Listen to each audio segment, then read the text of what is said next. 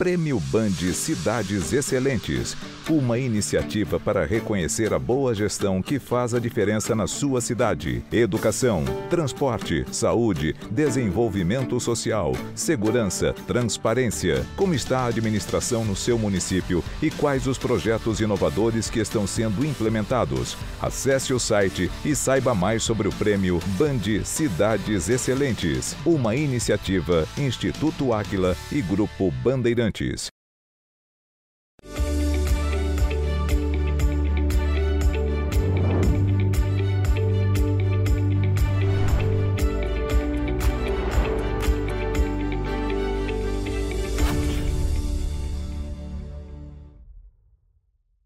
Olá, bom dia. Há 33 anos, com a Constituição de 88, o Brasil definiu que a saúde é direito de todos e dever do Estado. E de lá para cá, Governo federal, estados e municípios vêm melhorando a qualidade e o controle na prestação dos serviços oferecidos pelo SUS, o Sistema Único de Saúde. Todos os brasileiros têm acesso a atendimento médico em qualquer cidade do país. Mas sabemos que alguns municípios conseguem fazer isso com mais competência e melhores resultados. E agora, isso será reconhecido pelo Prêmio Band Cidades Excelentes. O Grupo Bandeirantes de Comunicação está usando a metodologia de análise desenvolvida por nossa equipe de consultores para analisar as milhares de cidades brasileiras. E saúde e bem-estar é apenas um dos pilares que estão sendo monitorados. Conheça agora todos os detalhes dessa premiação inédita em nosso país. Os cinco pilares do Prêmio Band Cidades Excelentes são eficiência fiscal e transparência, educação, saúde e bem-estar infraestrutura e mobilidade urbana e desenvolvimento socioeconômico e ordem pública. Os cinco pilares são formados por 39 indicadores, todos extraídos do IGMA, o Índice de Gestão Municipal Áquila, e eles estruturam o conceito de cidades excelentes, sendo considerados indispensáveis pelos especialistas do Áquila para a construção de uma gestão pública eficiente. Até 50 pontos, a cidade está em situação crítica, de 50 a 65 pontos em desenvolvimento. São cidades desenvolvidas aquelas que conquistam de 65 a 80 pontos no IGMA, o Índice de Gestão Municipal Áquila, e cidades excelentes são aquelas que registram de 80 a 100 pontos. Os 5.570 municípios brasileiros estão sendo analisados a partir da plataforma do IGMA e agrupados considerando o tamanho da população, até 30 mil habitantes, de 30 a 100 mil habitantes e acima de 100 mil habitantes. Estamos te apresentando uma série de programas para explicar como cada pilar está sendo analisado pelos cientistas de dados do Aquila.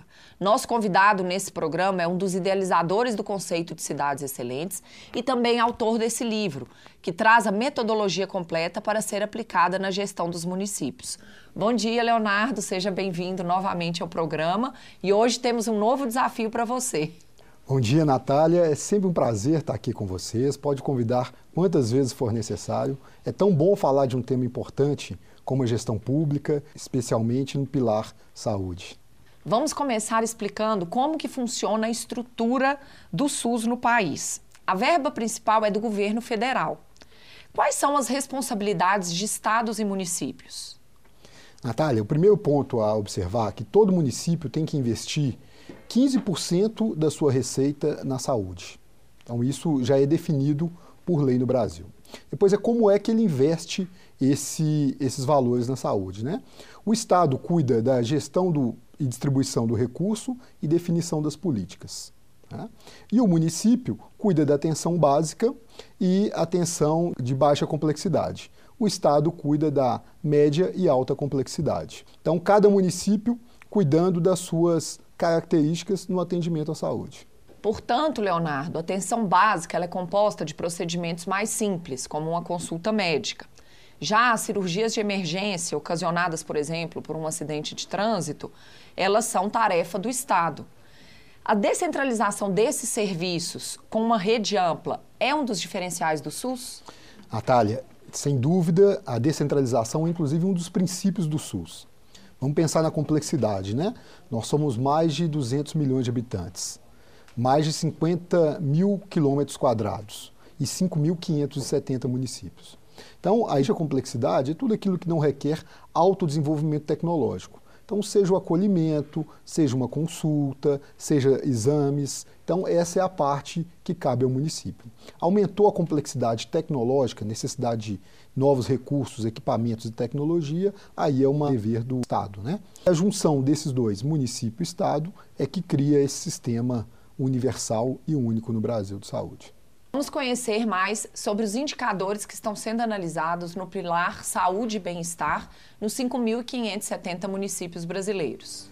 No Pilar Saúde e Bem-Estar, o IGMA analisa seis indicadores: cobertura da estratégia Saúde da Família, expectativa de vida ao nascer, número de leitos hospitalares pelo SUS por mil habitantes, número de profissionais de saúde do SUS também a cada grupo de mil habitantes proporção de internações sensíveis à atenção básica e qual é a taxa de mortalidade infantil no município.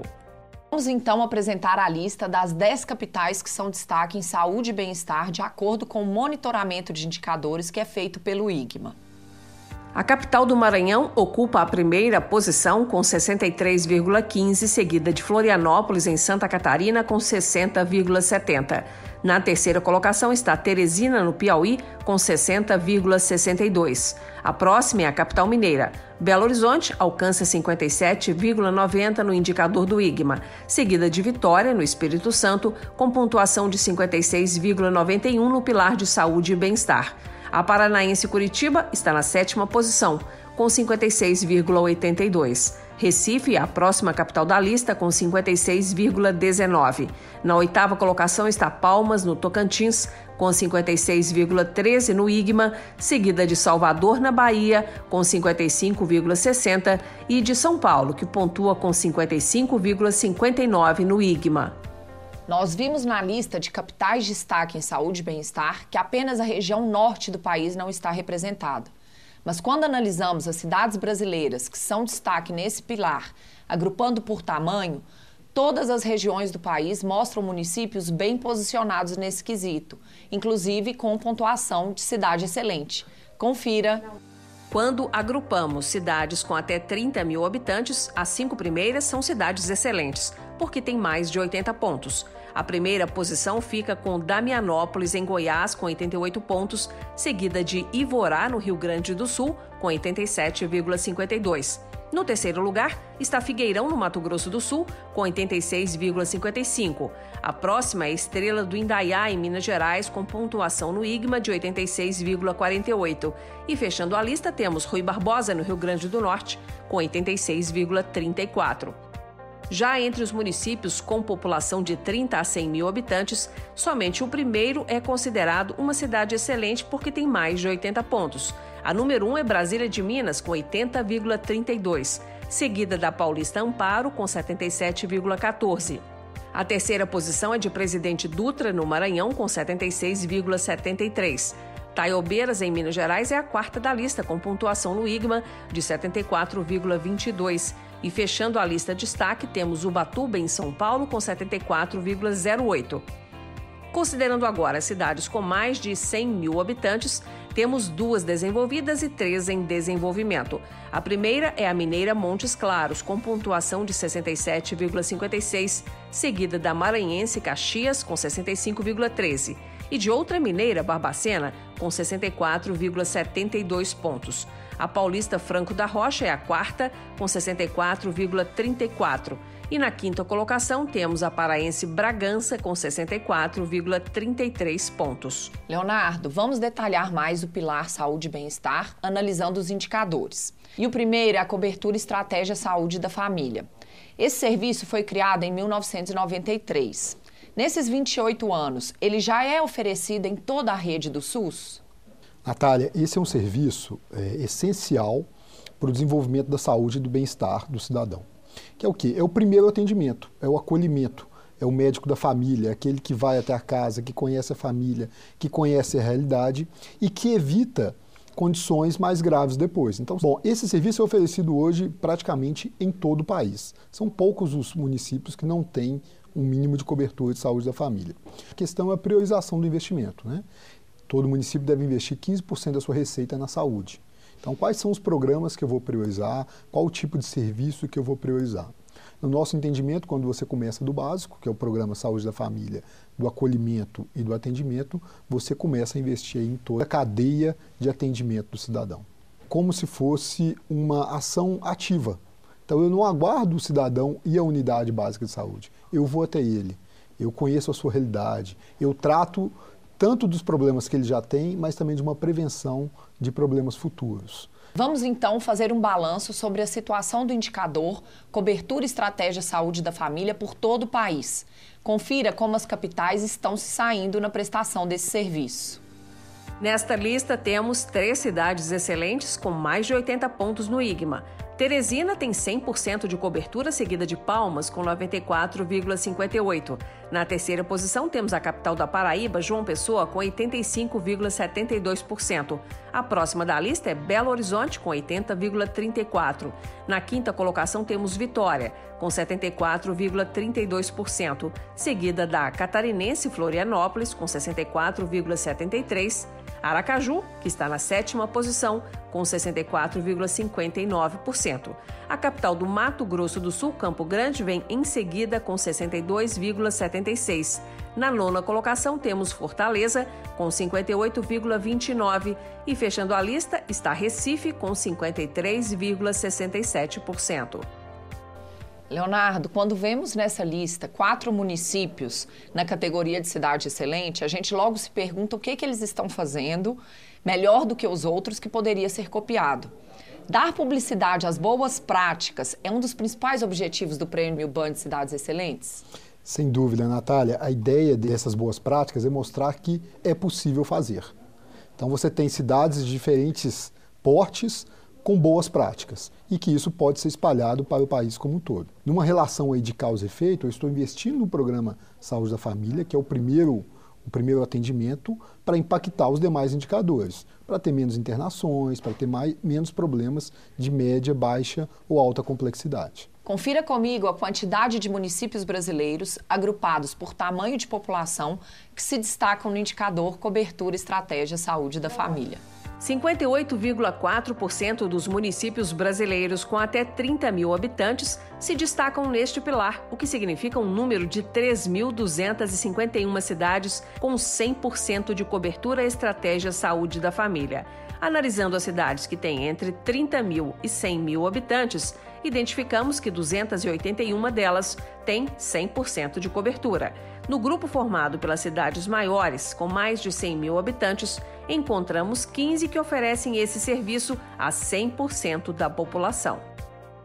Leonardo, eu imagino que os municípios que têm áreas mais distantes do centro urbano e até mesmo de difícil acesso, eles têm um desafio extra para prestar o serviço de saúde estratégia da família, né? Sem dúvida, Natália, esse desafio existe. Mas como a gente pode observar, tem mais de 3.500 municípios no Brasil que já têm 100% de cobertura do programa. Ou seja, é possível para todos. Então o prefeito precisa pensar como é que eu atendo ele com a melhor qualidade, com o melhor serviço e até conseguindo um custo adequado para a saúde. E buscar algum caminho alternativo. Digamos, aonde é que eu vou colocar a minha unidade básica de saúde? Aonde é que eu vou alocar a minha equipe de programa de saúde da família? Né?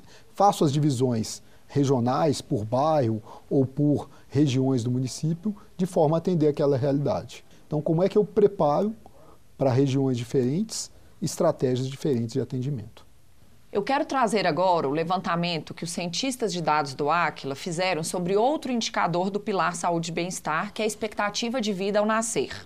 Segundo o IBGE, a média nacional em 2019 era de 76,6 anos. Esse indicador, a gente pode dizer, é o resultado da soma de vários outros investimentos, né?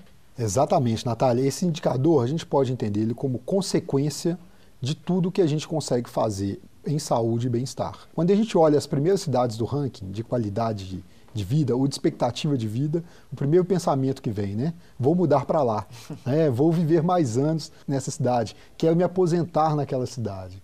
Então, o que, que é isso? É a atração da, do município através da qualidade de vida que ele oferece para o cidadão. Ou seja, ali possivelmente eu tenho condições, desde condições básicas de saneamento, para atendimento a todos, há condições médicas e hospitalares de resolver problemas de saúde. Vamos então conhecer as 10 capitais que são destaque no indicador expectativa de vida ao nascer. Quatro regiões do país estão representadas nesta lista. A número 1 um é a catarinense Florianópolis, com 77,35. Na segunda posição, temos Porto Alegre, no Rio Grande do Sul, com 76,42 no IGMA. A capital mineira, Belo Horizonte, vem em seguida com 76,37 seguida da maior cidade do país, São Paulo, com indicador de 76,30, que é o mesmo da paranaense Curitiba. Na sexta posição temos Vitória, no Espírito Santo, com 76,28. A sétima capital da lista é o Rio de Janeiro, com indicador IGMA de 75,69. E fechando a lista das capitais destaque, temos Campo Grande, Mato Grosso do Sul, com 75,62, Goiânia, em Goiás, 75,28 e a Baiana Salvador, com 75,10 pontos no IGMA. Leonardo, nós vimos que nenhuma das capitais chegou ao nível de cidade excelente no indicador expectativa de vida ao nascer, o que mostra que há muitas melhorias a serem realizadas ainda. Que tipo de investimento surte mais efeito para melhorar esse indicador? Esse é um indicador que você tem que investir desde o do saneamento básico, buscar qualidade de vida, estimular esporte, muitas vezes estimular até cultura né, para o cidadão, e também toda a sua rede de atendimento e prevenção de saúde, para conseguir impactar na expectativa de vida. Vamos então conhecer as cidades separadas por tamanho da população, onde a expectativa de vida ao nascer merece destaque. As cinco cidades com até 30 mil habitantes mais bem posicionadas são todas de Santa Catarina. Rancho Queimado, com indicador 78,59, Rio do Oeste, 78,52, Iomerê, 78,44, Nova Trento, 78,43 e Santo Amaro da Imperatriz, 78,40 pontos no IGMA. No grupo com população de 30 a 100 mil habitantes, novamente temos apenas cidades da região sul do país. Nas quatro primeiras posições temos as catarinenses: Rio do Sul, com 78,61, Joaçaba, com 78,44, Porto União, 78,43 e Gaspar, 78,34. Fechando a lista está a gaúcha Estância Velha, com indicador 78,23. No grupo com população acima de 100 mil habitantes, Santa Catarina volta a ser destaque. Na primeira e segunda posições temos o mesmo resultado, com Brusque e Blumenau, 78,64. Balneário Camboriú está na terceira colocação com 78,62, seguida de Joinville com 78,34. Fechando a lista, temos a Paulista São Caetano do Sul, com indicador IGMA de 78,20. Leonardo, a população ela tem que ser ouvida o tempo todo, né? Para que o gestor público conheça os anseios dos moradores e personalize todas as mudanças. Exatamente, Natália. Ela tem que ser ouvida e tem que ser conhecida. Quais as suas necessidades e quais os seus anseios. E para isso criar estratégias específicas para a população. Tem alguns municípios que estão trabalhando, investindo em outras formas, por exemplo, em forma de prevenção. Eu continuo tendo a unidade básica de saúde, às vezes com menos atendimento, para aquela região, mas trabalhando fortemente na prevenção, visitando o cidadão em casa, fazendo sugestões de dietas, de exercícios físicos, trabalhando na prevenção da saúde para impactar a qualidade de vida do cidadão. No próximo bloco, vamos falar sobre os novos indicadores que o Aquila incorporou para monitorar o impacto da pandemia no setor da saúde. Até já!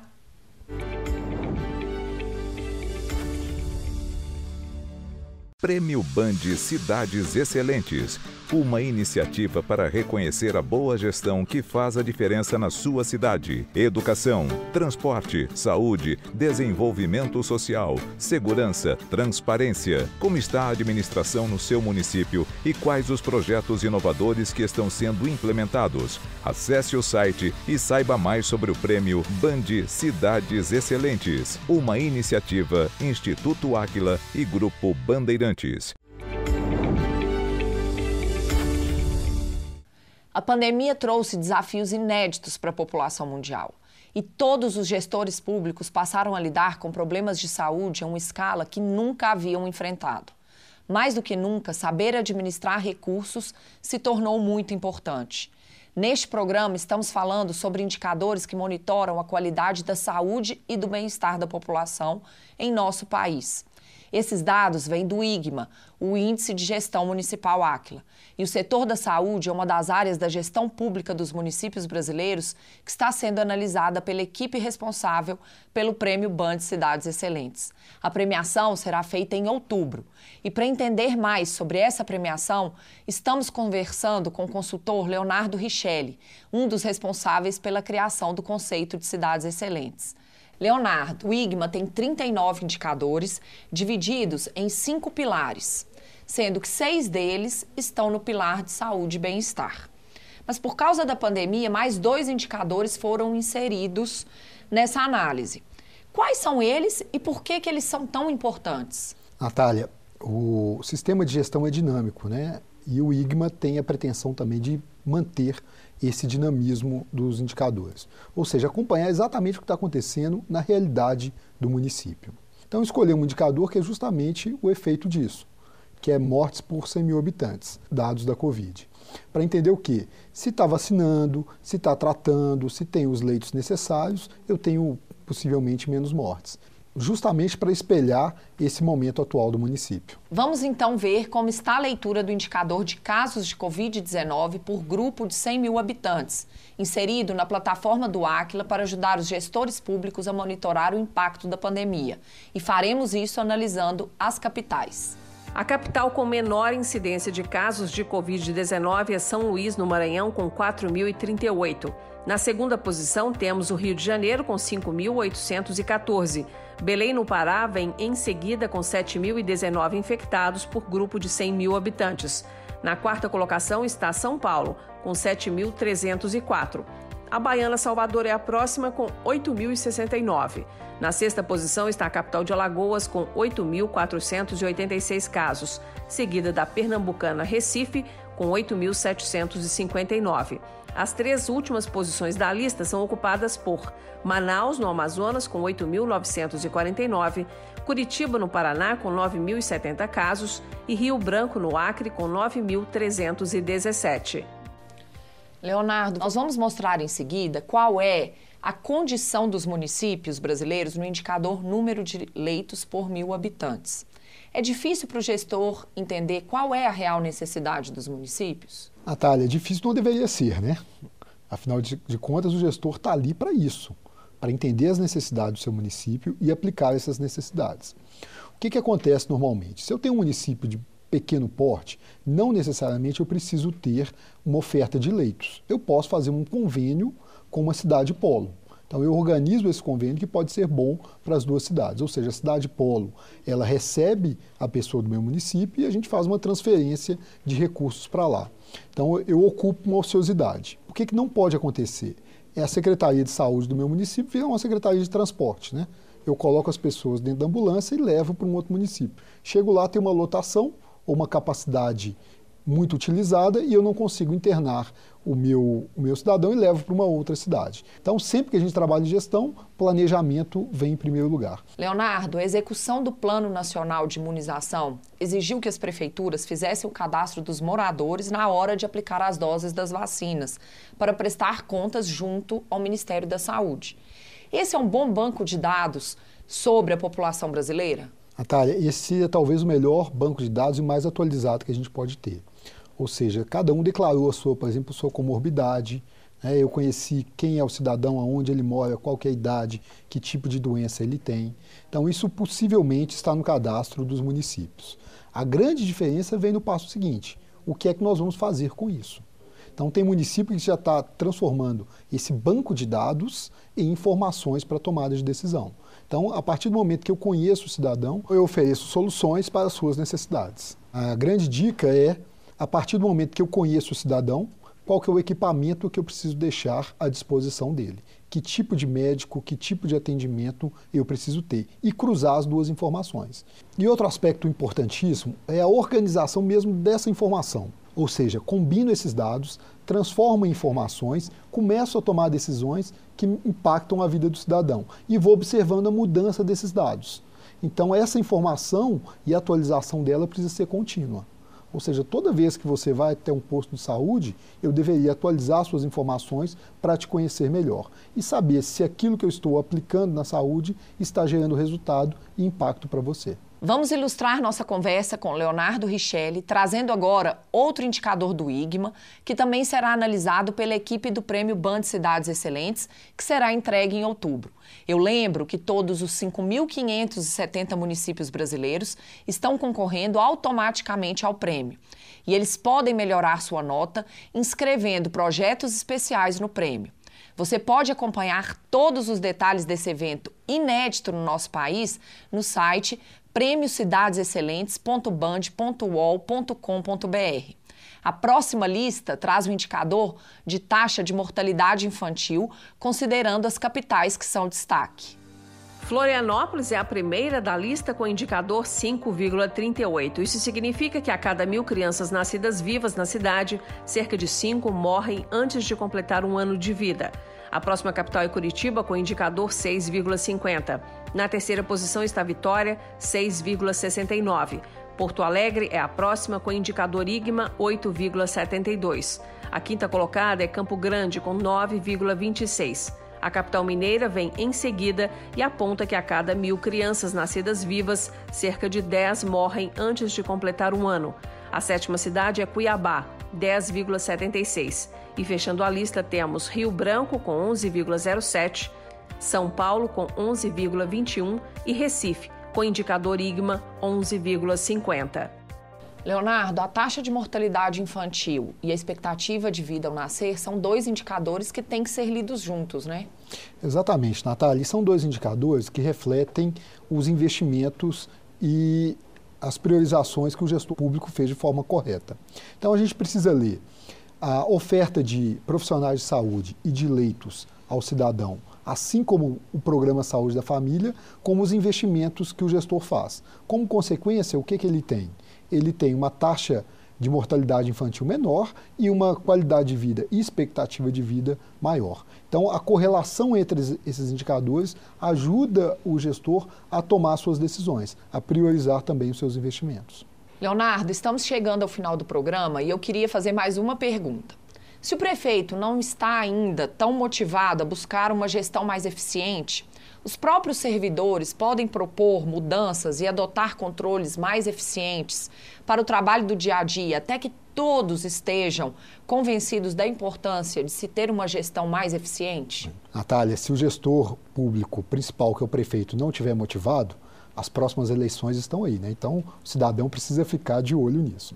Mas o, o servidor público é que tem papel também fundamental nesse trabalho, porque é um trabalho de construção e de dia a dia. As melhorias contínuas que você faz no município, seja na sua área de atuação, seja naquilo que impacta o cidadão, é que vai transformar o município ao longo prazo.